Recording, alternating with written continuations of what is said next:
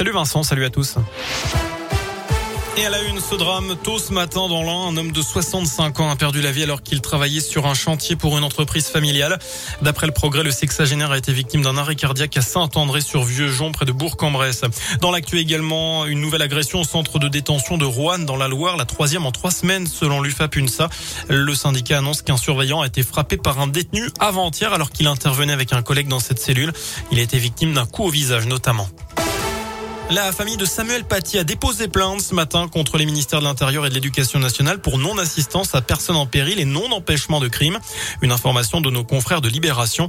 La famille qui accuse notamment les services de renseignement de n'avoir jamais envisagé sérieusement le risque d'un attentat ou encore le rectorat de Versailles de ne pas avoir pris suffisamment de mesures de protection. Après les pizzas Butonil, les chocolats Kinder, un nouveau rappel de produits contaminés. Cette fois du fromage, des bris colomiers, du coulommiers de la marque Grain d'Orge commercialisé dans plusieurs grandes surfaces. Il y a un risque de listériose. Selon les autorités sanitaires, une infection rare mais particulièrement meurtrière une fois déclarée. Environ un quart des patients décèdent. Le délai d'incubation pouvant aller jusqu'à 8 semaines. Une année 2022 record pour les promesses d'embauche, une hausse de 12% par rapport à 2021 selon une enquête de Pôle emploi publiée hier. Plus de 3 millions de recrutements pour cette année, dont près des 3 quarts en CDI ou CDD de plus de 6 mois. Et puis, euh, suite aux épisodes de gel de ces derniers jours, le gouvernement va débloquer une aide d'urgence de 20 millions d'euros en faveur des agriculteurs concernés pour concerner les, pour compenser, pardon, les pertes subies, notamment dans le sud-ouest. Le Fonds national des calamités agricoles sera aussi activé. Au 42e jour de la guerre en Ukraine, on apprend que l'Assemblée générale de l'ONU va organiser un vote sur une suspension de la Russie et du Conseil des droits de l'homme. De son côté, le président ukrainien a fustigé tout à l'heure l'indécision de certains dirigeants européens dans la prise de sanctions contre Moscou.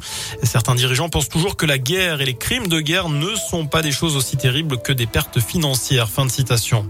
Du foot avec la Ligue des Champions de rencontres au programme. Ce soir, Chelsea accueille le Real Madrid et Villarreal affronte le Bayern Munich. Ce sera à 21h. Par ailleurs, l'AS Saint-Etienne est bel et bien à vendre. Ce matin, nous vous parlions de cette info de nos confrères de But Santé.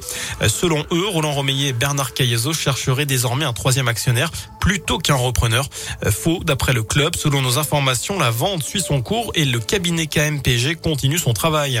Et puis les, les ennuis continuent du côté de Clermont. Le Clermont Foot avant la réception du PSG samedi soir. Latéral Vitalen Simba s'est blessé à un mollet. Il a peu de chance de jouer ce week-end. Enfin, il a gagné 200 millions d'euros il y a un an et demi à l'euro million et il a décidé de consacrer la totalité de son gain ou presque à la protection de l'environnement. Ce retraité du sud de la France a créé sa fondation avec trois missions principales préserver la forêt française, sauvegarder les espèces menacées et leur habitat et apporter soutien et accompagnement aux aidants. Dans une interview à Aujourd'hui en France, il explique qu'il n'a jamais eu le rêve d'acquérir des bateaux, des châteaux ou des voitures de sport. Il veut donner du sens à cet argent tombé du ciel. Gabriela.